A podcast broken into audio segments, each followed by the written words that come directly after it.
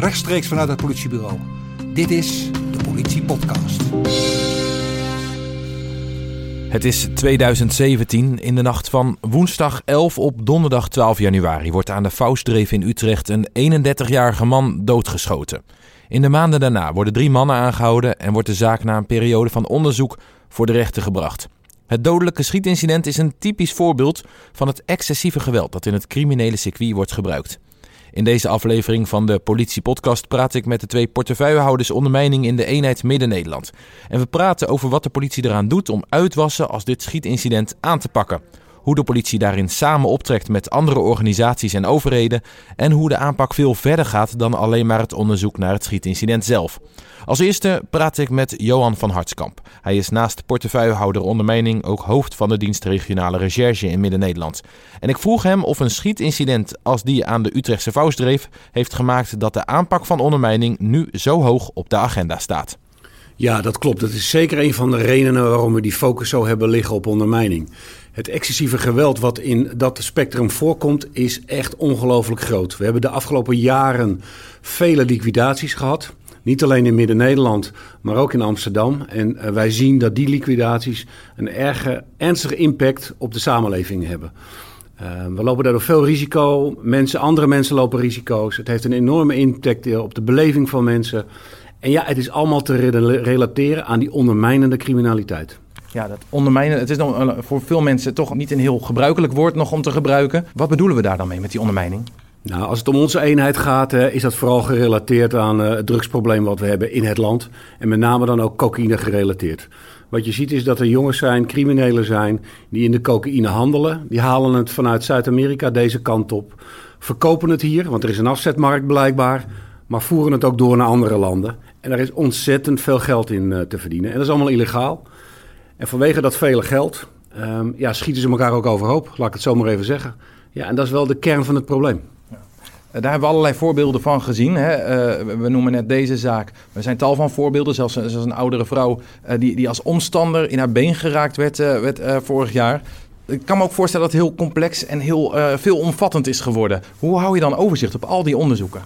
Nou, dat is wel heel erg mooi om daar wat over te zeggen. Uh, nationale politie heeft gemaakt dat we ook op opsporingsgebied ongelooflijk goed in verbinding zijn met elkaar door het hele land heen. Ik zei net al uh, dat de uitwassen van de ondermijning niet alleen uh, zich beperken tot de grenzen van Utrecht en Midden-Nederland. Het is veel breder. En politieel gezien, politie en OM, daar hebben we mooie contacten mee. En we hebben met elkaar in het land het overzicht op de groepen die hiermee bezig zijn. We proberen dat zo goed en zo kwaad als dat gaat te doen. Uh, en ons zicht is uh, alleszins redelijk op dit domein. Ja. Um, jij bent tegelijkertijd ga je over de recherche hier in Midden-Nederland. Tegelijk ook portefeuillehouder ondermijning. Uh, aan de ene kant twee vlakken, aan de andere kant ook heel veel raaf, raakvlakken. Dat, ik kan voorstellen dat het bewust dat je juist op beide vlakken zo actief bent dan. Ja, om maar even met chef van de opsporing van de regionale recherche te beginnen. De core business van mijn dienst is vooral de aanpak van ondermijning. En dan vanwege opsporingsonderzoeken. Dus echt juridisch, strafrechtelijk gezien opsporingsonderzoeken draaien op de criminaliteit die er is. Dat is mijn primaire belang als het gaat om hoofd van de regionale recherche. Als het gaat om het portefeuillehouderschap, um, praat ik met alle partners die er zijn. Want ondermijning uh, pak je met elkaar aan, kunnen we als politie niet alleen. Dus alleen die strafrechtelijke onderzoeken die mijn dienst doen, zijn niet genoeg. Dat moet je echt integraal doen. Dus de partners van andere overheden, maar ook burgers. Dat is wees van wezenlijk belang um, om uh, de ondermijnende criminaliteit goed aan te pakken. En vanuit mijn portefeuillehouderschap heb ik die verbinding en zit ik vooraan om het met partners goed uh, aan de voor te steken. Je kunt ook zeggen, het zijn, het zijn best wel twee verschillende werelden. Want bij, uh, bij echt de, zware criminaliteit of sporing, dan denk je inderdaad aan die liquidaties. Maar ondermijning, dat, dat zit ook in die schimmige uh, kapperszaakjes of, of ander soort bedrijfjes. En de, de, schimmige dingen die daar gebeuren. Het kleine werk soms wel. Past dat dan altijd wel bij elkaar? Ja, dat, dat is juist waarom het misschien ook wel ondermijning heet. Want, want je ziet het niet goed. Het is onzichtbaar, maar zeker past het bij elkaar. Als je het hebt over die kleine schimmige zaakjes.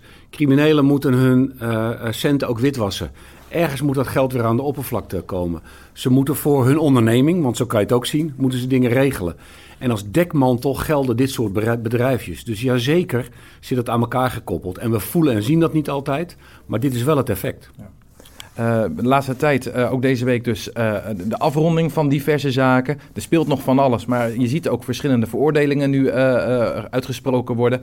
Wat voor gevoel is dat? Dat het dan ook af en toe gewoon een duidelijk signaal nu komt? Ja, dat voelt bij ons in ieder geval heel goed. Hè? Uiteindelijk moet je ook als overheid kunnen laten zien de tastbare resultaten die je boekt. En juist de aanpak van dit soort criminele groepen ook de, op het gebied van het extreme geweld. Dus de liquidaties, noem maar op.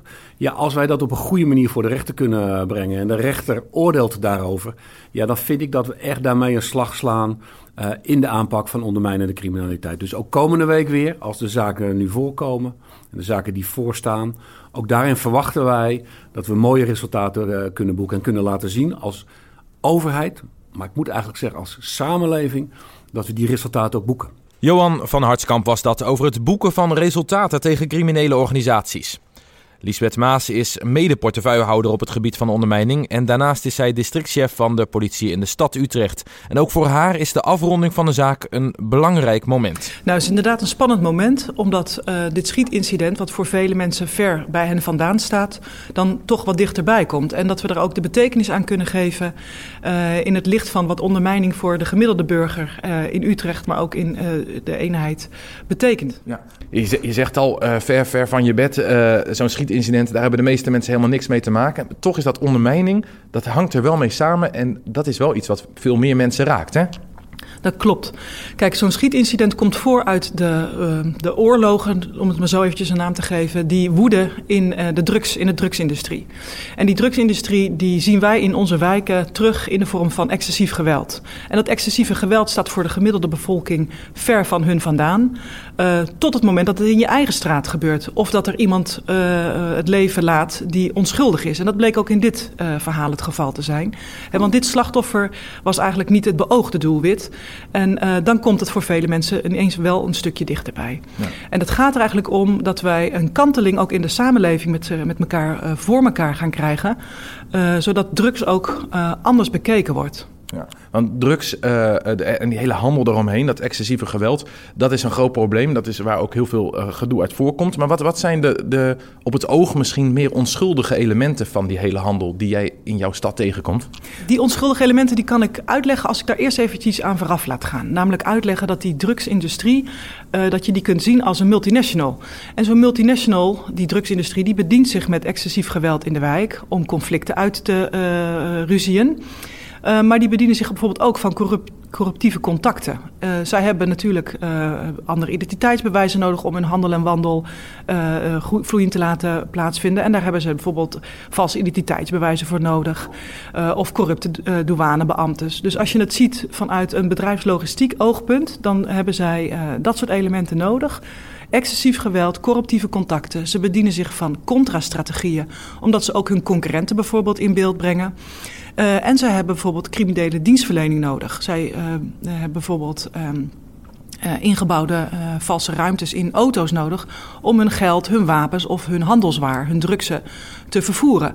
En op het moment dat zij dat geld uh, verdiend hebben, zullen ze dat geld in het legitieme systeem van onze samenleving willen terugbrengen. En daar hebben ze allerhande witwasconstructen voor nodig. Dus ook daarin bedienen zij zich van criminele dienstverlening, facilitators.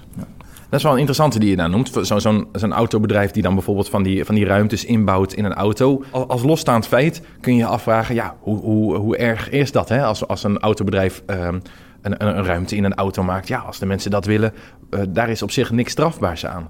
Toch uh, is jouw boodschap ook van, daar is wel degelijk iets mee, mee mis, hè? Absoluut, want op deze manier maak je het criminelen mogelijk om hun uh, loesjepraktijken te verhullen naar de buitenwereld en het de opsporing te bemoeilijken. Overigens is het wel strafbaar en daar, daarom slaan we ook de handen in een met bijvoorbeeld de field en de douane. Um, en dat is denk ik ook wel een hele belangrijke boodschap. Het is niet alleen de politie die hier heel druk mee is, het is overheidsbreed dat we ons hiervoor inzetten. Natuurlijk bedienen we ons van het strafrecht en dat moet ook gewoon zijn wegkrijgen. En dat is een hele belangrijke backbone in de methodiek die we inzetten. Maar we proberen dat veel breder te trekken en integraal samen te werken op dit vlak. Dus we slaan de handen in één met de gemeente, maar ook met de field, met de Belastingdienst. Om niet alleen strafrechtelijk deze criminelen aan te pakken, maar ook via de fiscale weg en ook via de bestuurlijke weg. Want hoe uh, krachtig is het als je bijvoorbeeld uh, degene van wie je weet dat hij zijn geld verdient uh, met drugshandel, dat je ook zorgt dat hij geen subsidie krijgt als hij bijvoorbeeld een horecagelegenheid wil openen. Of dat hij daar geen vergunning voor kan krijgen. Nou leeft het beeld altijd heel erg dat, ehm, dat die hele drugshandel, dat, dat, eh, ja, dat je daar heel rijk van kan worden. Dat je daar heel veel geld mee kunt verdienen. En daar gaat ook ontzettend veel geld mee om. Maar je loopt ook best wel een grote kans om tegen het lamp te lopen, hè?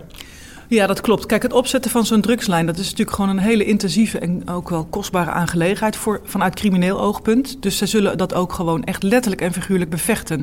Dus op het moment dat zo'n crimineel een drugslijn in handen heeft en die helemaal in het bronland uh, op poten heeft gezet, en hij merkt dat daar andere concurrenten bij komen, dan zal hij ook zorgen dat in dat circuit uh, daar de nodige maatregelen op getroffen worden. En dat zijn niet de functioneringsgesprekken die we in de normale uh, business zeg maar, tegenkomen. Dat gaat inderdaad echt gepaard met, uh, met flink geweld.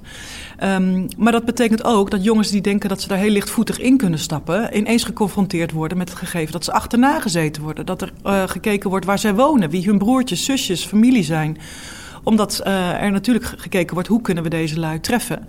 En op het moment dat ze zich te veel misdragen in het oog, in, vanuit het oogpunt van de crimineel die die lijn heeft opgezet, dan worden daar maatregelen opgenomen. Dus het lijkt alsof het uh, snel geld verdienen is, maar de prijs is hoog. Je bent je veiligheid niet meer zeker. Je kijkt continu in je achteruitkijkspiegeltje van, nou zit er iemand mij op de hielen? En het beperkt zich niet enkel en alleen tot jou.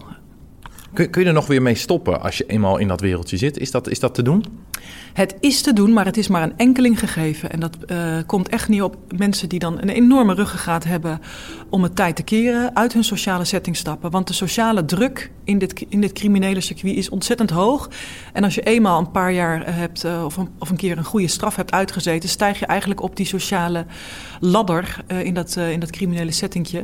En word je heel vaak aangezocht voor de volgende klus. Het begint vaak heel onschuldig, hè? Met, met kleine klusjes. En, en jongeren worden er ook vaak voor benaderd om, om, om, om te helpen met dealen. Is, is het zo een beetje hoe het werkt, hoe je in dat wereldje dan terechtkomt? Ja, het is, het is, dat is in principe wel wat we zien. Hè? Dus dat jeugdigen al ingezet worden om bijvoorbeeld te dealen onder jongeren.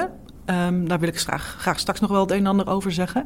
Dus op het moment dat jij uh, bijvoorbeeld iets gedaan hebt waarbij je geweld gebruikt hebt, dan, uh, dan uh, groeit het geloof in wat jij kan als jeugdige crimineel. Uh, en dan word je aangezocht om wat andere klussen te gaan doen. Hè? Bijvoorbeeld uh, dat je zorgt dat je uh, auto's gaat ronselen of regelen of jatten die gebruikt worden ten behoeve van nou ja, het spotten van beoogd slachtoffers. Um, en wat er gebeurt is dat je vaak niet eens precies weet waarvoor je dan zo'n auto levert. maar jouw aandeel in, dat hele, in die hele setting die is van wezenlijk belang. En je bent dan ook chantabel achteraf. Want uh, je, je, hebt, je hebt dingen op je geweten, je hebt dingen op je kerfstok. En dat kan dan ook vervolgens tegen je gebruikt worden. Exact, je hebt op dat moment ook wat te verliezen. Hè? Zeker. Ja, de meeste mensen die luisteren, die zullen zelf niks met, met al deze activiteiten te maken hebben. Maar is het toch een manier dat zij ook kunnen helpen? Absoluut. Kijk, wij doen natuurlijk als overheid er alles aan wat we kunnen doen. Maar we hebben die burger kei en keihard nodig. Dat zijn de mensen die de dingen zien, die echt weten hoe het er in de wijk aan toe gaat. En zij weten ook wat daar normaal is en ze zien ook heel goed wat daar afwijkt. En op het moment dat mensen daarvan denken: hey, dit klopt niet, het is niet in de haak. Mijn buurman die de hele dag eigenlijk uh, tv kijkt en niet werkt, komt wel met een hele dikke auto aanrijden, heeft wel een duur klokje om. Uh, laat wel zijn geld rollen overal. Dat zijn bijvoorbeeld uh, informatiegegevens waar wij wat mee kunnen. En wij vragen dan ook die burgers om op te staan. En niet om zelf dingen te gaan doen, maar wel om zelf hun ogen en oren de kost te geven. En die informatie door te spelen aan de politie, zodat wij uh, vervolgens daar opvolging aan kunnen geven. Je noemt uh, het, het, hebben van heel veel inkomen hè, voor iemand die eigenlijk niks doet. Zijn er meer dingen die, die je als, als verdacht zou kunnen bestempelen? Zeker. Kijk, die drugs die rondgaan in de samenleving, die worden ook ergens opgeslagen. Daar zijn stashplekken, zoals we dat dan uh, noemen, voor ingericht. En dat zijn gewoon woningen over het algemeen. Dat kan gewoon bij uw buurman op de zolder zijn. Uh, maar dan uh, is het ook zo dat het gepaard gaat met meer beweging. Want van een stashplek uh, wordt natuurlijk het een en ander opgehaald en, en, gedistribueerd. Dus dat brengt allerlei bewegingen met zich mee. Dus dat zijn ook hele duidelijke signalen van mogelijke betrokkenheid bij drugs. dus ook dat soort informatie is van harte welkom. Dat dealen, daar wilde je nog iets over zeggen. Ja, ik wil eigenlijk graag iets zeggen over dealen, maar ook überhaupt over gebruik. Dus wat we zien is dat er uh, lichtvoetig gesproken wordt over überhaupt drugsgebruik. En dat is waar wij als overheid ook echt een dringend beroep doen op, uh, nou, op elke luisteraar die dit verhaal meekrijgt. Op het moment dat we zo'n dealerslijn oprollen en we verdiepen ons ook even in wie zijn nou de mensen die gebruiken, dan zijn dat echt niet meer de zielige mensen van de samenleving die onderaan de ladder staan. Dat kan gewoon zomaar uw buurman zijn. Of mijn, uh, in mijn omgeving iemand zijn met wie ik ook gewoon normaal contact heb. Um, wat ik eigenlijk probeer te zeggen is dat um, het zo'n gemeengoed geworden is dat uh, het, bijna uh, als normaal gezien wordt. Maar er zit echt wel degelijk veel gevaar aan. Dus wij spreken bijvoorbeeld met mensen die uh, op zo'n dealerslijn voorkomen, die dagelijks een portie afnemen van 50 euro. Dus u moet zich voorstellen dat iemand in de week gewoon 350 euro van zijn normale salaris verhapspijkert aan uh, aan drugsgebruik. En dat is dan bijvoorbeeld iemand die projectleider is in, in de bouw, of het is iemand die een uh, functie heeft in het onderwijs. En daar schrikken wij van. En wij schrikken daar zodanig van dat we mensen ook oproepen om uh, uit dat isolement te stappen en toch dat gesprek met hun sociale omgeving aan te gaan. Nogmaals, het is dus niet iets van de losers van de samenleving. Nee, drugsgebruik is ook gewoon gemeengoed geworden in onze dagelijkse samenleving. We zien het onder de studentenpopulatie. Dat is toch de hoopgevende groep uh, voor de toekomst. Uh, en daarin is het ook al redelijk normaal om, om te gebruiken. En realiseren deze mensen, realiseert deze groep zich dat, dat ze daarmee dit in stand houden? Dat ze ook die extreme, dat extreme geweld daarmee mogelijk maken? Ik denk nog niet afdoende. Zij zien uh, dat andere, die andere kant van de medaille nog niet genoeg onder ogen. Um, dat excessieve geweld in die wijk, dat is te ver van je bed. En dat lijkt niet uh, te, zijn uh, gekoppeld aan hetzelfde drugs die jij je, neus in, uh, in duwt. En dat is precies wat het wel is. En um, daarom roepen we mensen ook op om in de beeldvorming die twee beelden over elkaar heen te leggen. En daar ook hun consequenties aan te verbinden. Want op het moment dat mensen drugs gebruiken, vallen remmingen weg, worden ze roekelozer, ze worden agressiever, ze worden handtastelijker. En dat is precies wat mijn collega's zien in hun dagelijks werk. Wij komen bij verkeersongevallen waarbij drugsgebruik in het spel is. Uh, met uh, veel letsel en uh, nou ja, verdrietige gevolgen als gevolg. Wij komen bij ehm, mensen die uit een flat gesprongen zijn omdat ze dachten dat ze konden vliegen, al dan niet onder invloed van drugsgebruik. Wij komen bij mensen die helemaal van het padje af zijn omdat ze drugs gebruiken. Wij komen bij um, uh, we komen in gesprek met mensen die zeggen van nou, uh, wij, wij kwamen in een gevecht en uh, mensen hebben zo'n enorme kracht en waren niet meer te temperen in hun, in hun agressie omdat ze pijnprikkels niet voelen. Dus onze collega's moeten heftiger optreden omdat zo'n pijnprikkel hè, met een wapenstok bijvoorbeeld niet binnenkomt. Omdat collega's daar geen grip op krijgen en dus meer geweld moeten gebruiken dan je eigenlijk lief is. En we komen ook in gesprek met bijvoorbeeld meisjes die zeggen van ja, ik ben lastiggevallen. Mensen worden handtastelijk. En uh, nou, in alle gradaties uh, die u daarbij kan bedenken. Impact is enorm eigenlijk dus. Dat klopt. En daarmee is drugsgebruik ook uh, niet langer een volksgezondheidsprobleem, maar echt een veiligheidsissue voor niet alleen de overheid, maar voor elke Nederlander die rondloopt. Je hoorde Lisbeth Maas over hoe haar team in de stad Utrecht te maken heeft met de uitwas van drugshandel, maar dus ook met het drugsgebruik. Wil je meer weten over ondermijning? Kijk dan op politie.nl en zoek op ondermijning in Midden-Nederland. Daar vind je veel meer informatie. Meldingen doen kan natuurlijk ook online of telefonisch. Je kan ons bereiken op 0900 8844 of anoniem op 0800 7000. En daarmee zit deze aflevering van de Politiepodcast er weer op. Dankjewel voor het luisteren en graag tot de volgende keer.